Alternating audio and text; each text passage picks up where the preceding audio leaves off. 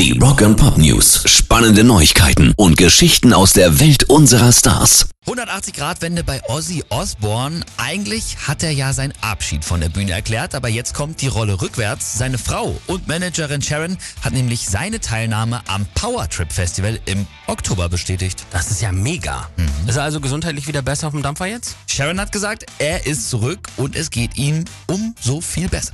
Das ist gut zu hören, würde ich sagen. Ja, und dieses Powertrip Festival, das ist wirklich der Knaller. Da gibt's dann eben das große Ozzy Osbourne Comeback und dann spielen da aber auch noch Metallica, Iron Maiden, Tool, Guns N' Roses und ACDC. Yo! Das Ganze in Indio, Kalifornien vom 6. bis zum 8. Oktober.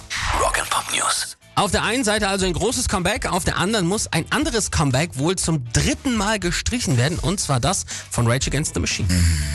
Das ist echt.